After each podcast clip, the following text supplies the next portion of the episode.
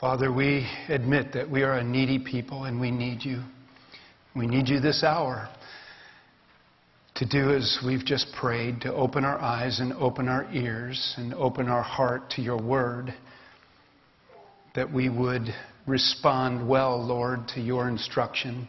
Thank you for your written word and the privilege of holding it in our hands. And Lord, we would even offer it as part of our worship, our attentiveness to the word. Father, we're so easily pressed into the mold of the world, and we're so given to think with human wisdom and the wisdom of man.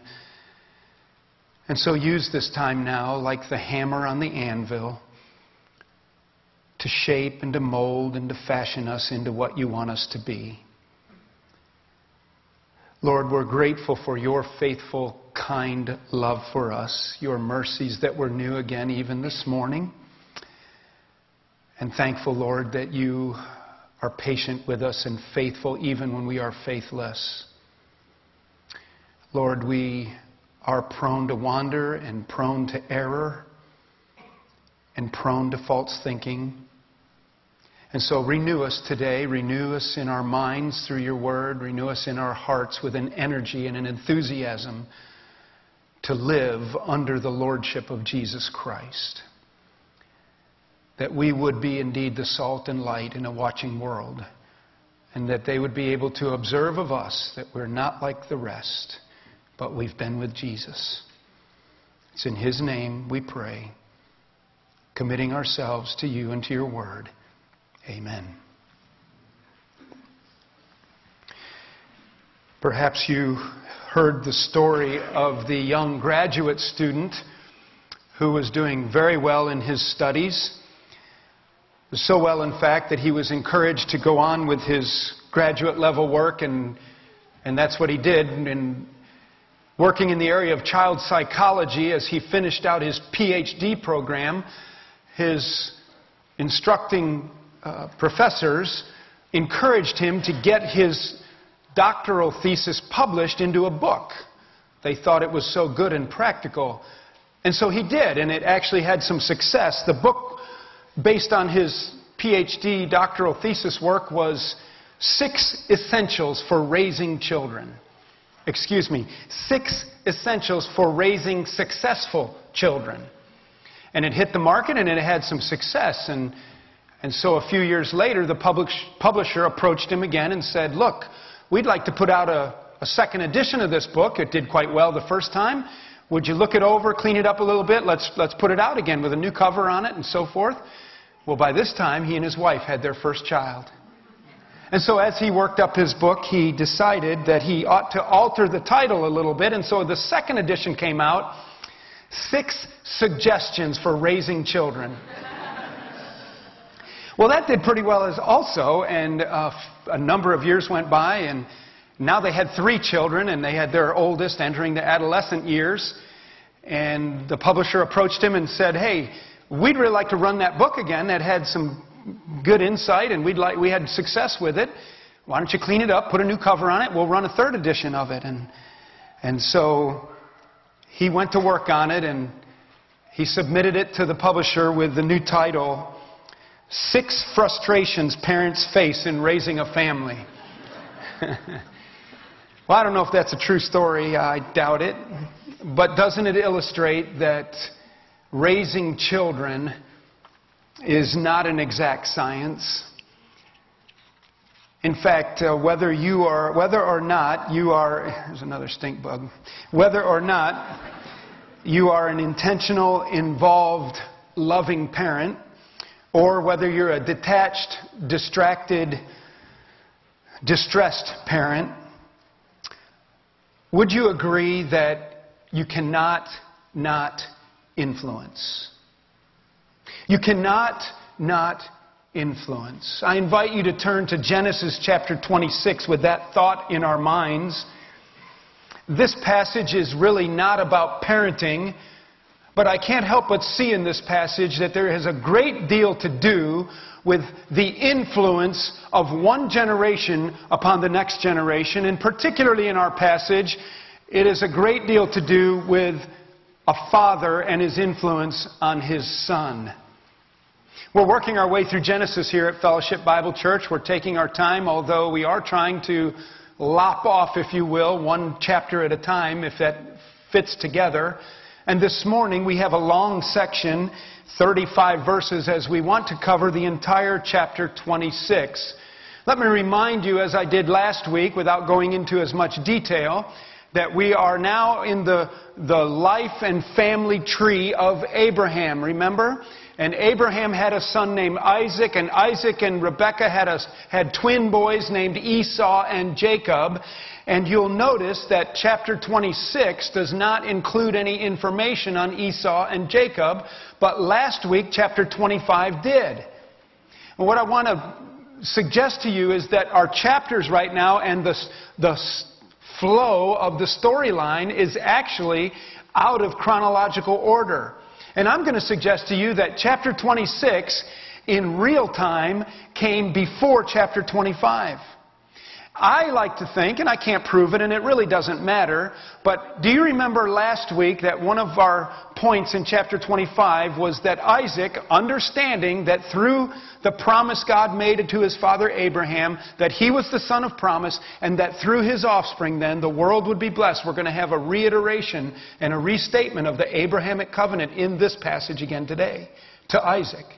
Isaac knew that, and remember, there was a 20 year window before he and Rebekah could have children, and that he prayed and interceded on behalf of the Lord. And we suggested that there was no doubt some concern and frustration with God, wondering, what in the world are you doing in our family?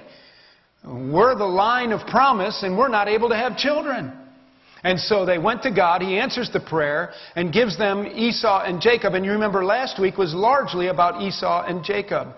Next week, when we get to chapter 27, it's going to go back to Esau and Jacob, and it's going to go right to the end of Isaac's life. Because in, the, in our book of Genesis and in this context, you need to know that the Bible offers the least amount of information about Isaac for all the patriarchs.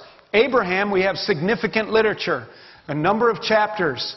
And then Abraham dies, and then Isaac comes, and they have Esau and Jacob. We're going to have more information about Jacob, and we're going to have even more information about his son Joseph. And uh, that's really the remainder of the book Jacob through Joseph. And uh, there's, but Isaac, this son of promise, given to Abraham and Sarah, the suggestion would be that he was a good man not a perfect man, nor was his father Abraham, was he? But all said and done, he was a good man who honored the Lord with his life and through whom God worked. But we have limited information. And so the most information we have in one reading is chapter 26 of Genesis about Isaac. So, thinking in time, in the chronological historical timeline, I'm suggesting to you that this probably happened, chapter 26 happened sometime, perhaps in intervals, in the 20 year period that before he and Rebekah actually had Esau and Jacob. All right, let's read it. It's a relatively long passage, but without apology, let's read it all and let's read with comprehension. You follow along. I'm reading out of the New International Version. Genesis chapter 26.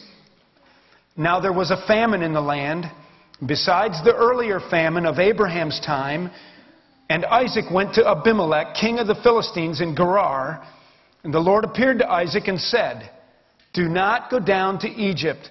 Live in the land where I tell you to live. Stay in this land for a while, and I will be with you and will bless you. For to you and your descendants I will give all these lands and will confirm the oath I swore to your father Abraham. I will make your descendants as numerous as the stars in the sky, and will give them all these lands, and through your offspring all nations on earth will be blessed, because Abraham obeyed me and kept my requirements, my commands, my decrees, and my laws. So Isaac stayed in Gerar. When the men of that place asked him about his wife, he said, She is my sister because he was afraid to say, She is my wife, he thought, The men of this place might kill me on account of Rebekah because she is beautiful. And when Isaac had been there a long time, Abimelech, king of the Philistines, looked down from a window and saw Isaac caressing his wife Rebekah. So Abimelech summoned Isaac and said, She is really your wife. Why did you say she is my sister? Isaac answered him, Because I thought I might lose my life on account of her. Then Abimelech said, What is this you have done to us? One of the men might well have slept with your wife, and you would have brought guilt upon us. So Abimelech gave orders to all the people Anyone who molests this man or his wife shall surely be put to death. Verse 12 Isaac planted crops in that land, and the same year reaped a hundredfold because the Lord blessed him. The man became rich, and his wealth continued to grow until he became very wealthy. He had so many flocks and herds and servants that the Philistines envied him. So all the wells that his father's servant had dug in the time of his father Abraham, the Philistines stopped up, filling them with earth. Then Abimelech said to Isaac, Move away from us. You have become too powerful for us. So Isaac moved from there and encamped in the valley of Gerar and settled there. Isaac reopened the wells that had been dug in the time of his father Abraham, which the Philistines had stopped up after Abraham died and he gave them the same names his father had given them. Isaac's servants dug in the valley and discovered a well of fresh water there.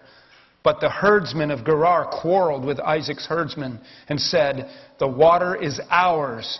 So he named the well Esek because they disputed with him. And then they dug another well, but they quarreled over that one also. So he named it Sitnah. He moved on from there and dug another well, and no one quarreled over it. He named it Rehoboth saying, Now the Lord has given us room, and we will flourish in the land.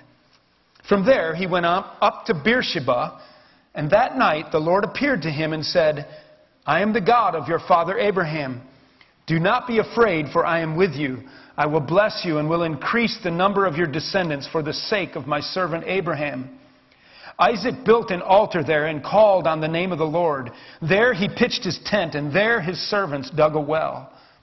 Meanwhile, Abimelech had come to him from Gerar with Ahuzzath, his personal advisor, and Phicol, the commander of his forces. Isaac asked them, Why have you come up to me since you were hostile to me and sent me away? And they answered, We saw clearly that the Lord was with you, so we said, There ought to be a sworn agreement between us, between us and you let us make a treaty with you that you will do us no harm, just as we did not molest you, but always treated you well and sent you away in peace.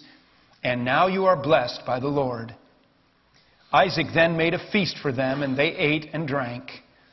Early the next morning, the men swore an oath to each other, and then Isaac sent them on their way, and they left him in peace. That day, Isaac's servants came to him and told about the well they had dug. They said, We found water. He called it Shibah, and to this day the name of the town has been Beersheba. When Esau was 40 years old, he married Judith, daughter of Beeri the Hittite, and also Basemath, the daughter of Elon the Hittite, and they were a source of grief to Isaac and Rebekah. Genesis chapter 26. Well, if you've been with us for any amount of time in our Genesis series, did you hear anything that sounded familiar to you? We've heard all this stuff, haven't we? I mean, almost verbatim, uh, the incidents and occurrences of this chapter already happened in the life of Abraham, didn't they? In fact, it is so similar and so parallel that liberal Bible scholars and skeptics will point to this and they will say, you see, because if you've been with us, you know that a lot of this happened not just once, but even twice. For example, the story in this chapter, beginning with verse 7, where Isaac is going to lie about Rebekah being his wife and call her his sister. Abraham did that twice in his lifetime, remember? He did it once when he went to Egypt, and he did it once in, right here in the Philistine territory of Gerar.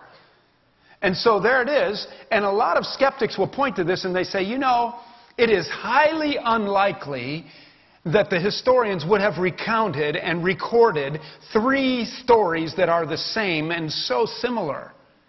And it is more likely that it is three tellings of the same story that only occurred once, probably in the life of Abraham. Now, you can pick and choose what you want to do, but if you're going to pick and choose that part of the Bible, why don't you pick and choose all the rest of the Bible that you're going to believe? And I have found that the consistent testimony of Scripture will usually embarrass the skeptic. But I was thinking about this. Why do you think the historian, probably Moses, put right in verse 26, chapter 26, verse 1, look what he said when he started the chapter. Now there was a famine in the land, and then, parenthetically, besides the earlier famine of Abraham's time. And you know, I got to thinking about human nature. And I was thinking, when you grow up running John Deere tractors when you're a kid, what do you usually run when you're an adult? You run John Deere tractors, or you take red tractors and spray paint them green. All right? And if you grow up fishing smallmouth bass in the Susquehanna, where's your favorite place to go fish when you're grown? Smallmouth bass in the Susquehanna, right? I mean, isn't it human nature to just kind of track with the influencing factors of our lives. It doesn't mean that we do everything the same. But what I see in chapter 26 of Genesis is I just see incredible impact of the influencing factor of one generation on another, and particularly in this story, of a father to his son. This boy grew up watching his dad do the very same things. There's a couple other questions and details that we'll get to when we get there. But let me just quickly click off, and some of you will be able to put it in perspective. You'll recall that Abraham, early on in a famine, went clear to Egypt. And that's when he lied about his wife there and got in a little bit of trouble and so forth. And then he did it again in Gerar, in the Philistine country here, and so forth. Let me just list the parallels and the similarities between father and son. And if you've been here, you'll recognize this. Abraham and Isaac both failed to trust God during a time of famine. Both Abraham and Isaac sought relief in Gerar near the land of Philistines. Both had beautiful wives. Both feared for their safety because of their beautiful wives. Both lied. I won't say what that says about marrying somebody ugly, but both feared for their safety. Both lied by saying that their wife was their sister. Both put their wives and others and the covenant of God at great risk because of their lack of faith. Both sinned against a Philistine leader named Abimelech. Both were rebuked by the ruler of the Philistines of this pagan nation. Godly men rebuked by a pagan leader. Both failed to recognize, it would seem, according to the accounts that we have, the gravity of their sin, nor is there any record of their repentance of it both entered into written treaty agreements with the Philistines. A lot of similar tracking. And I thought that it would be interesting for us, and I could not overcome the emphasis on the duplicate behavior, the repeated behavior. And that's why I've entitled our sermon today, Like Father, Like Son. You cannot not influence and I think we really see that exemplified in the lives of Abraham and Isaac. I'd like us to look at this passage and break it down, and in so doing, I want to suggest, even though I've just rattled off a list of the similarities, I want for our structure this morning to suggest six ways in this passage that Abraham and Isaac lived their lives in tandem, live their lives in a reflection of one another. Really, Isaac, a reflection of the influence of his father upon his life. We'll end with some practical application. First of all, I want you to see as the chapter begins that, like his father Isaac, number one, like his father Abraham, Isaac, number one, disregarded God's will in the face of adversity. Let me say that again. In chapter 26, verse 1, we're going to see that, like his father Abraham, Isaac disregarded God's will in the face of adversity. Look what it says. Now there was a famine in the land, verse 1. Not the one that happened at Abraham's time, but a different one. And Isaac went to Abimelech, king of the Philistines, in Gerar. And there the Lord appeared to him. But we know from what the Lord says to him that he was just passing through, that he was on his way to Egypt. He was going to do exactly like his father did the first time he encountered a famine. Now, I would suggest that neither of these guys woke up in the morning and said, Now, Today, how can I get out of the will of God? Today, how can I mess my life up by not doing what God wants me to do? We rarely think like that, right? I mean, once in a while, we might have thoughts and actually cross lines that we know this is not God's will, but I'm doing it anyway. And then you always live to regret it. I'm not suggesting that they said, I want to purposely live outside of the will of God. But I want to suggest that as they were pressed in with the circumstances of the famine, that is, water became difficult. They were taking a hit from their crops, taking a hit with their livestock. They could see the, they could see the profit margins shrinking as their, as their livestock rib cages began to show. And so they did what? They did what everybody else around them would do. We had emphasized this when Abraham went to Egypt. It wasn't like it was dumb to go to Egypt. There's a big river called the Nile in Egypt. And there's water there in the Nile. And you go there. That's where you go. But they're not normal people. They're not Joe average walking down the street guys. Who are we talking about?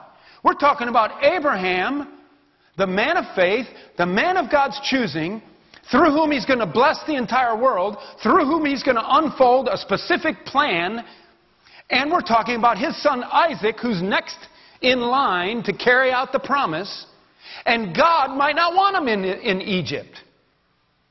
You know, we're like this a little bit, aren't we?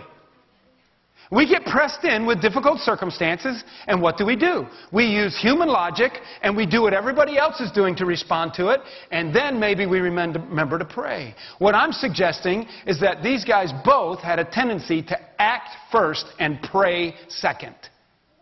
They didn't think first, okay, Lord, because this is exactly what their situation was. Lord, you called me to this spot right here. This is where you told me to be. And now my cattle are getting skinny. My sheep are dying. I don't have any water to water my corn and my green beans. And my servants are complaining because they're drinking warm water, warm, muddy water out of little stream beds. Lord, what do you want us to do? Lord, how are you going to provide for us? They didn't pray like that. They just looked around and said, you know what? We got to get out of here. No, wait a minute. God called you to stay there. And when they moved, regardless of the motive for their moving, they were out of the will of God. And they both did it. And they both got in trouble because of it. Number one, like his father Abraham, Isaac disregarded the will of God in the face of adversity. They depended on the wisdom of man instead of the will of God. You'll see this in Abraham's life in chapter, don't turn there, chapter 12, verse 10, chapter 20, verse 1. Number two, in our passage today, we see then that God comes and speaks to Isaac and he stops him. He had gotten as far as this Philistine territory, to the, farther to the west of where he had been living, and he stops there on en route to Egypt, and verse 2 says, The Lord appeared to Isaac and he said, Do not go down to Egypt. Live in the land where I tell you to live. See, it's God's will for him to be there, but there's a famine. Evidently, the results of the famine were not as great, even right there, where he was in the Philistine territory. He said, Stay in the land for a while, and I will be with you. God goes on then to restate the Abrahamic covenant, the covenant that he made with his father. I will be with you and I will bless you. For you and your descendants I, give, I will give all these lands and will confirm the oath I swore to your father Abraham. I will make your descendants as numerous as the stars of the sky and so forth. And your nations, all nations on earth will be blessed because Abraham obeyed me and kept my requirements. And then look at verse 6. And so Isaac stayed in Gerar. You know what I see there? Is a similar characteristic that he had learned from observing his father Abraham. Number two, Isaac, like his father Abraham, obeyed God's word with a spirit of humility.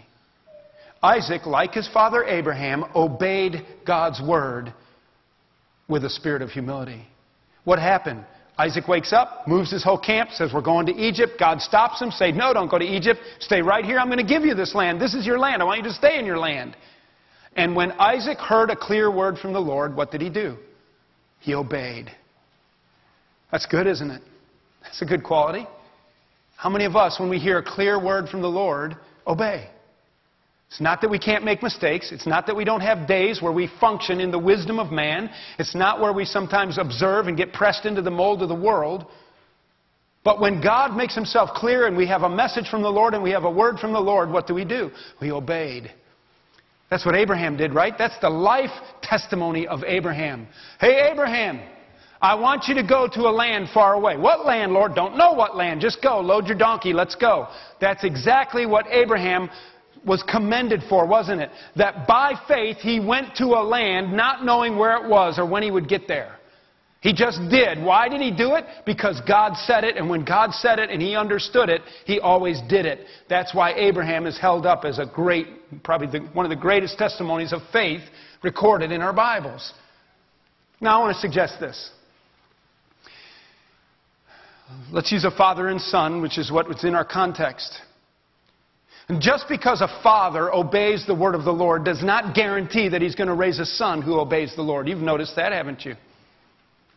But I want to tell you something.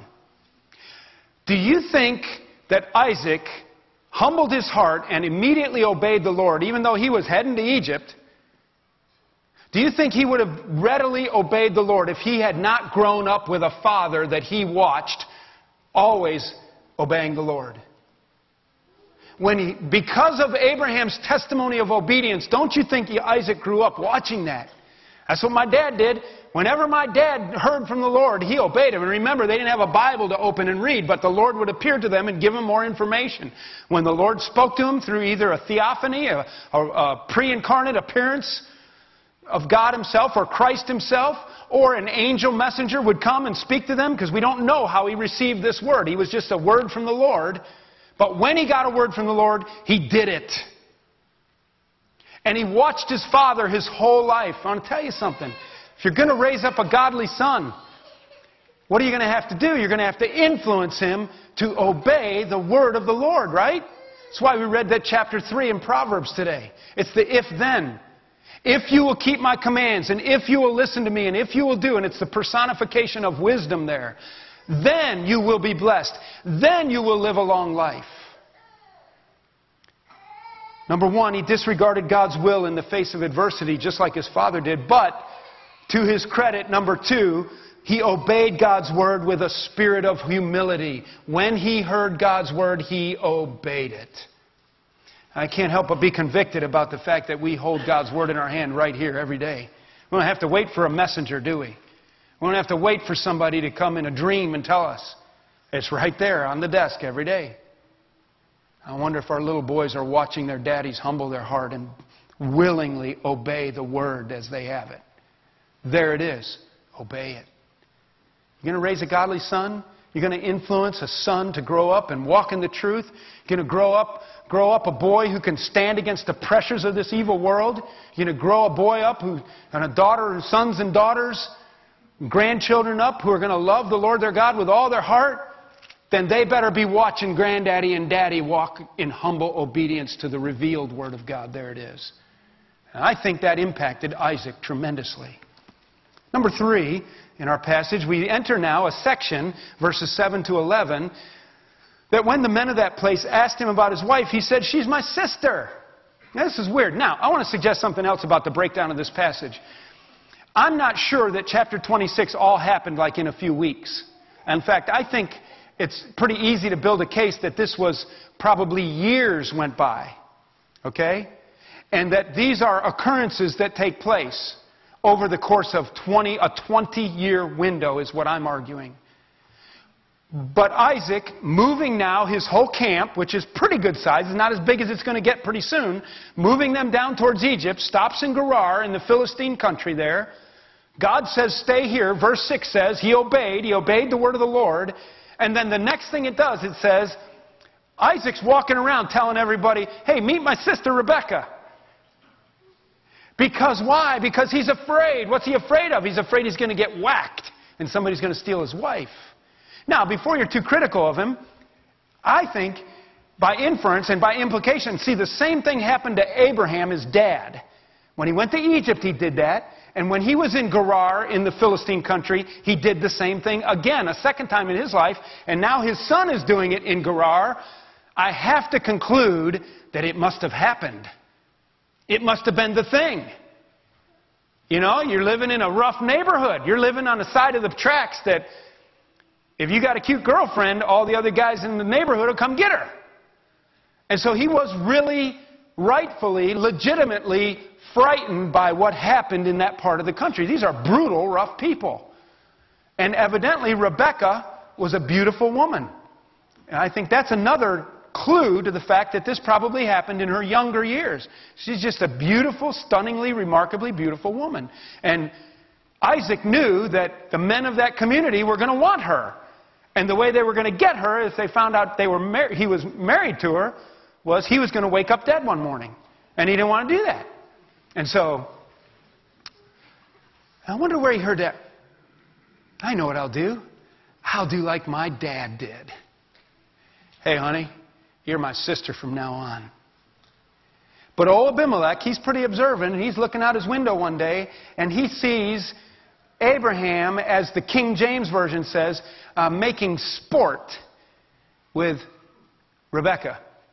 It says uh, caressing her in the NIV. Nobody really knows exactly what the word means. It's actually a play on the word, on his name Isaac. It means laughter. They were evidently giggling and laughing as they sported. Whatever the sport was, it's not a sport that you play with your sister. Okay? And so Abimelech was able to look out the window and say, That dude is lying to me. So he goes running down there. You caught that in the reading, right? Why did you lie to me? Does this sound familiar?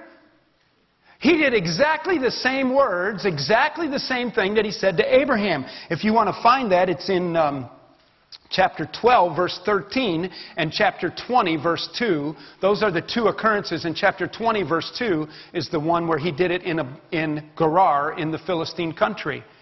Now, some of you are sharp and you're thinking about the timeline here, and you're thinking, maybe the skeptics have a point because if this is Abimelech and this is Phicol, the commander of the army, those are the exact same guys that went and confronted Abraham. What's going on here? Because this is at least 70 years later, at least.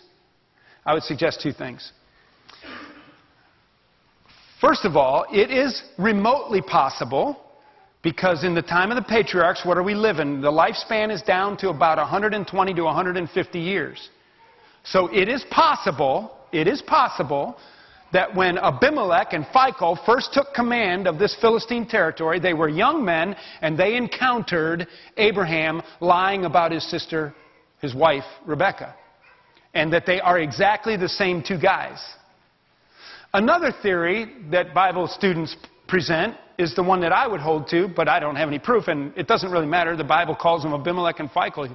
Call them whatever you want is that the names were passed down on these leaders, guys. And that one king would take the next king's name and they would pass it. And lots of times it was his son.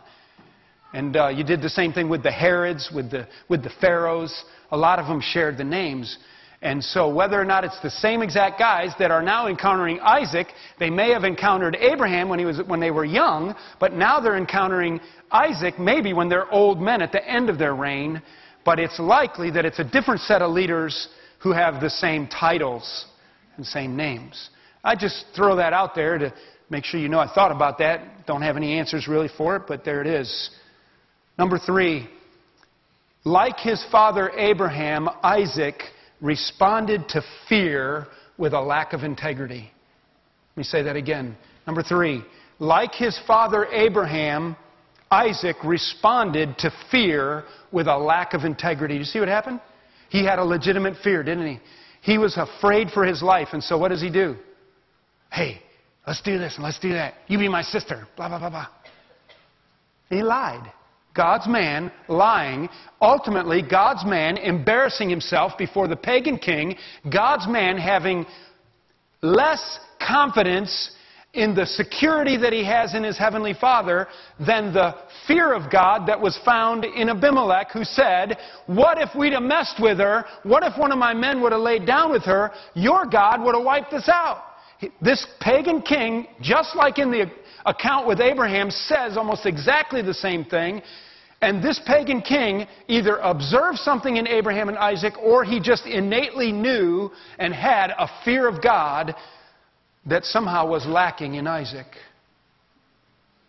Three times in the passage it references it, two times specifically, verse 3 and verse 24, God says to Isaac, Do not be afraid, I will be with you.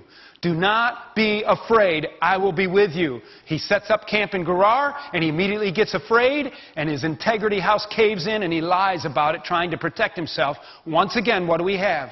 We have the wisdom of man versus the will of God. We have, we have man concocting up his own scheme, sharpening his own sword, rather than saying, God will protect me. He called me here. I'm not going to worry. If God called me here, then God can carry the weight of the, weight of the responsibility of protecting me in his plan. But both father and son. And I'll tell you something. If you want to undermine the work of God, in your parenting demonstrate a lack of integrity to your children. If you want to undermine the work of God in your home and family, demonstrate a lack of integrity to your children. They will think you have the shallowest faith and they will have nothing to do with your God. When, when you do things like say, Oh, Tell them I'm not here. Tell them I'm not here. You're a liar. Your kid knows you're a liar, and there's only one way to say it you're a liar. You're here. Don't tell them you're not here. Say you're not available. I'm not available. Say, I don't want to be talking to that person right now, and I'm not going to talk to him. I'll talk to him later. Don't say I'm not here because you're a liar. Kids know, man. On it goes. Buy it, take it home, stand in front of the mirror. I, I don't think it looks good with my skin color. What do you think, honey? Yeah, whatever you think. I'm going to take this back. Um, I wanted to return this. It didn't fit. You're a liar. Your little girl's standing there and she knows you're a stinking liar. She saw you trying to get your husband to say it was good. You're a liar. How are you going to teach them? How are you going to teach them? to fear God, to love righteousness, to live a disciplined life of godliness, when you don't have a house of integrity that's in order. You see? You want to you want to destroy the communication of faith to the next generation. Cave in in the integrity world in front of your children. And let them see that you don't have convictions that matter beans to you. I don't know if that's exactly what Isaac saw in his father Abraham, but they both responded to fear with a lack of integrity in their life. A couple more, real quick. Fourthly, I want you to see that the passage shifts gears really quickly, really rapidly, and it goes through this. Abimelech gives him orders to protect them then. Don't mess with these guys because they, have, they have a powerful God and we don't want to mess with them. Then, verse 12, it says, then, just like a new chapter, and I imagine, and it does say that a long time went by. Isaac planted crops in that land, and the same year reaped a hundredfold because the Lord blessed him. You see, people have pointed to passages like that and say, So you're telling me every bushel of wheat he planted in the fall, he harvested 100 bushels of wheat for the one bushel of seed he put in the ground? I'm saying yes. Say that's impossible. It's not impossible because it said why. What happened? Because the Lord blessed him. And guess who notices? The whole neighborhood is watching. Look at his garden. Look at that corn. Man, this guy's unbelievable. Why did God bless Isaac after he had just caved in in his integrity house? I don't know, but I would suggest that time is going by, and I would suggest that though we don't have the details, we see Isaac maturing in his faith, and he learned from that incident in front of, Abimelech. God is at work in him, and all of these incidences are working together to prove that God is in control. God is preserving the promised seed. God, has, God is sovereign over the affairs of men, and he's working them out to his own ends. And over and over, these occurrences, these incidents, and even these failures turn us to say, isn't it amazing how God is still just bringing about his plan, even in the weakness of men? And in all of that, I think that Isaac is growing and developing. And now at this point, God is showing the neighbors that this is my man. There's something going on that is supernatural. Nobody can plant one bushel of potato seed and get a hundred bushels from each bushel. Nobody. Well, maybe with seed, I don't know the proportion. Don't be technical, you gardeners, but you know what I'm saying. Okay? I don't know how seed, when you dice it up, one bushel, how many bushels of potatoes that brings, but whatever, you understand what I'm saying. And God is wanting to show that this is my man. Number four, like his father Abraham, Isaac received from God's hand blessing and prosperity.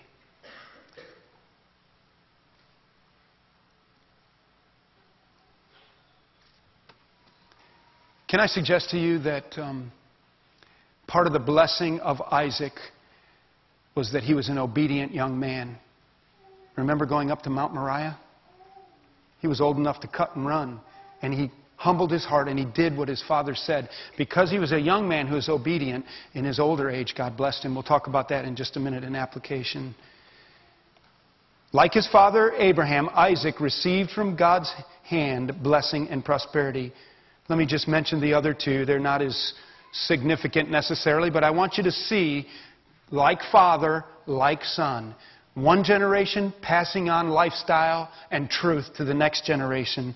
Number five, I want you to see that like his father Abraham, Isaac lived openly for God in a watching community. He lived openly for God in a watching community. Look what it says in verse 28. Let's skip way ahead to 28.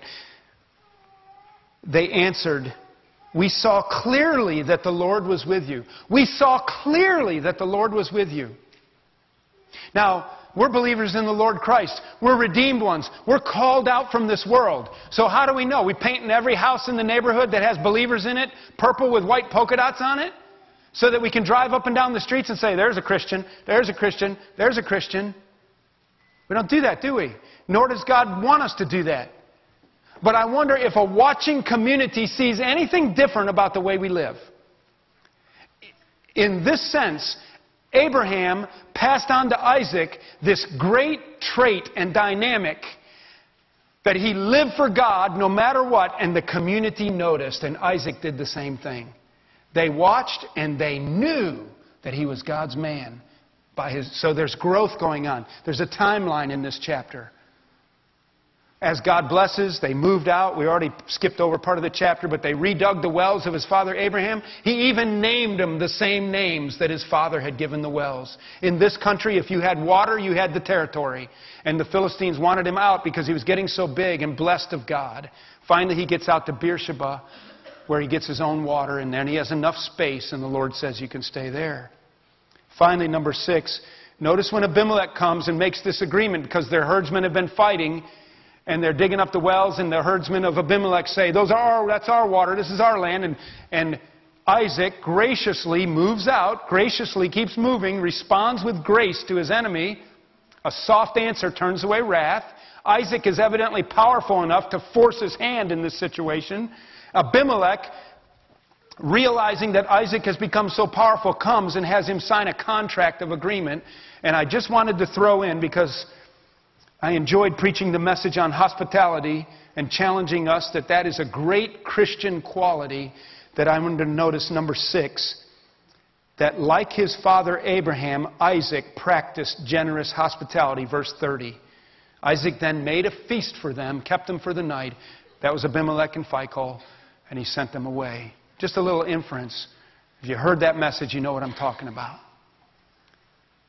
Isaac grew up watching his father do certain things. You know, if you fish with Zebco reels, my daddy always used those. I want a couple of those in my tackle box too. My daddy always had a way of killing the goats and putting on the warm bread and feeding the neighbors before he sent them home. You come in my house and sit down and eat. Do like his daddy did.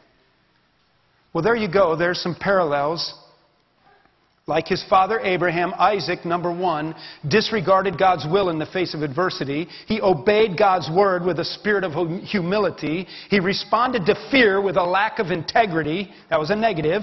He received from God's hand blessing and prosperity. He lived openly for God in a watching community, and he practiced generous hospitality. You cannot not influence. Do you know that? Now, looking at those things, can I wrap it up with what I'm just calling random thoughts and conclusions? There's three of them. Number one, the eye is a more ready pupil than the ear. The eye is a more ready pupil than the ear. Some time ago, my brother gave me for a gift, probably 20 years ago, a little plaque that he did in calligraphy. My brother's gifted in art and fine things. And it's a poem that was in Ronald Reagan's Oval Office, and he gave it to the Teacher of the Year. That guy, can't think of his name, that Focus on the Family produced a production about. Dodd. Yeah, something like that. Dodd. Yeah, he's a great, great story. Years ago, Focus on the Family. And anyway, whatever his name was, he, that's good. And uh, he, when Ronald Reagan did it, he, Ronald Reagan hand wrote this poem on a piece of paper from a plaque that was in his office and gave it to him. And at first the guy thought, I'm teacher of the year and you give me a handwritten, how much would you give for a handwritten poem from Ronald Reagan? Anyway, he put it on eBay. I'd rather see a sermon. I'd rather see a sermon than hear one any day. I'd rather you just walk with me than merely point the way. The eye is a more ready pupil than ever was the ear. Good advice is oft confusing, but example is always clear. It's good, isn't it? Isn't it good? Do you get that out of this story? Do you get that out of the influence of Abraham to Isaac? A boy growing up watching his father living out the very same traits, qualities, decision making frameworks as his father. Number one, in conclusion, the eye is a more ready pupil than the ear. Number two, another lesson I want you to take home from this story is that failure is a powerful teaching tool. Don't waste it. Failure is a powerful teaching tool. Don't waste it. Do you see the failures of Abraham repeating themselves in the failures of Isaac? I wonder if Abraham ever took the time to sit on a rock when he was out in the field with his son Isaac and no one else was around. And maybe Isaac's 12 or 13 or 14 now and he's becoming a man and in an appropriate way, with appropriate words, with just enough detail, but not too much detail that he doesn't need to know the sin all the way. But to say to his son, Son, let's sit here a minute and let me tell you about some things I really did wrong. One time I went to Egypt without praying about it. It's one of the most disastrous decisions of my life. While I was there, I, I talked your mother into letting me call her my sister, Dad, well, just listen to the story. Son, I want to tell you something. When you're afraid for your life, when you're a grown man and you're afraid for your life, you'll do anything. Son, I failed. God spoke to me and He said He'd be with me and I don't need to fear, and I was afraid. And son, let's just pray right now that God will put a spirit of courage in you. Son, don't ever do what I did. You see? I don't know if he ever did that, and I don't know if it would 100% foolproof. I'm sure it's not. Kids aren't robots. Parenting's not an exact science, but you cannot not influence. And what I see here is that Abraham had failure, and he could have used it for great teaching opportunity. Thirdly, and this is directed exact, uh, uh, right to the children in the audience, I want you to listen. You might have missed the whole sermon. Just listen, and then we'll go home. Thirdly, and I already implied and referenced this a little bit childhood obedience opens the door to adult blessing. Childhood obedience opens the door to adult blessing. Did you remember what we read in Proverbs chapter 3? That's exactly why I read that section. It's the if then, it's the results, conditional results passage. That if you will obey me, if you will listen to my commands, if you will do what I tell you, then the way will go well with you. You will prosper. Your barns will be overflowing. Didn't Isaac have overflowing barns? Your vats will be filled with new wine. Your orchards will produce like no one else's. You will be blessed. Reminds me of the reiteration of that passage in Ephesians chapter 6, verse 1. Children, obey your parents in the Lord, for this is right. This is the first command with a promise. The promise is this that it will go well with you and that you will live a long life. You want to be prosperous when you're an adult? I'm not talking about necessarily money in the bank. I'm talking about the blessing of God upon your life. Then do what your parents have instructed you to do. Isaac was blessed, and I can't help but believe that he was an obedient youngster, particularly exemplified when he walked up Mount Moriah as probably a 16, 18, 20 year old young man and let his father tie his wrists and lay down on that altar. And maybe he had to shut his eyes, but he knew the knife was over and ready to plunge into his chest out of obedience to his father, who he knew was being obedient to God, and he trusted his father. Can your children trust you today? And children, Obedience in childhood is the key to blessing in adulthood. If you don't believe me and you're not going to learn through the ear gate, I can take you on a tour today and I can drive you around the Tri County area and I can introduce you to 20 different guys who are living in misery because of childhood disobedience. I can show you case after case. Well, there it is. The parallel between a father and a son. With the application, the eye is a more ready pupil than the ear. Failure is a more powerful teaching, is a powerful teaching tool. Don't waste it. And childhood obedience opens the door to adult blessing. Can I indulge your time just another minute? I was thinking about this message in regards to my own life. I try to do that when I preach, believe it or not. I try to say, okay, have I lived it? Am I living it? What's going on in my life? And late last night, I came and I dug in my file and I pulled out the transcript of what I said at my dad's funeral. I'm not going to read the whole thing. But it occurred to me that so much of my life is about the model that I received from my father. Some good things and some bad things, just like Abraham and Isaac. And I thought that if you'll humor me, I would share just a paragraph or so from this. I did an introduction and I talked about the fact that we weren't wealthy children because of what he was leaving us in the bank accounts, but that he left us a phenomenal inheritance of his model and his example. And I said this he gave us his name, and it was above reproach after 75 years. He left us as our inheritance his memory. We will remember our Father who never, ever was unfaithful, nor would be to our mother. He left us as our inheritance his love. He gave us the security of knowing we were loved. He was a man who often used words to say to us, I love you, Van. His love also showed in actions. It was no uncommon sight in our home to see daddy kissing mom in the kitchen. He left for us as an inheritance his example as he demonstrated to us an unswerving commitment to the Word of God. In fact, each of us children will now own and return to our homes with one of his worn out Bibles. How many of us here have ever worn out even one Bible from study?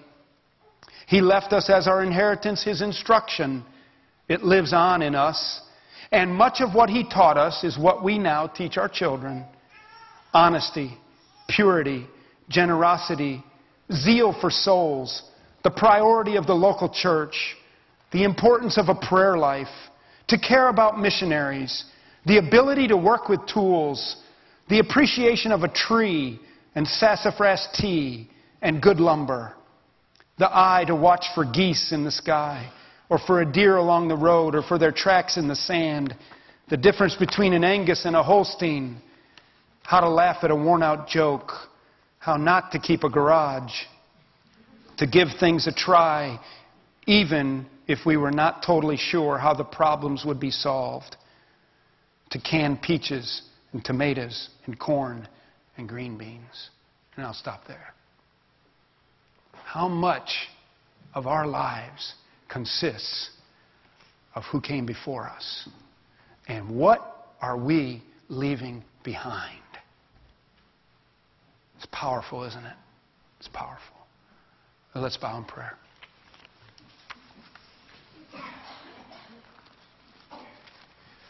Father, thank you for this great story today of one generation passing on to the other generation.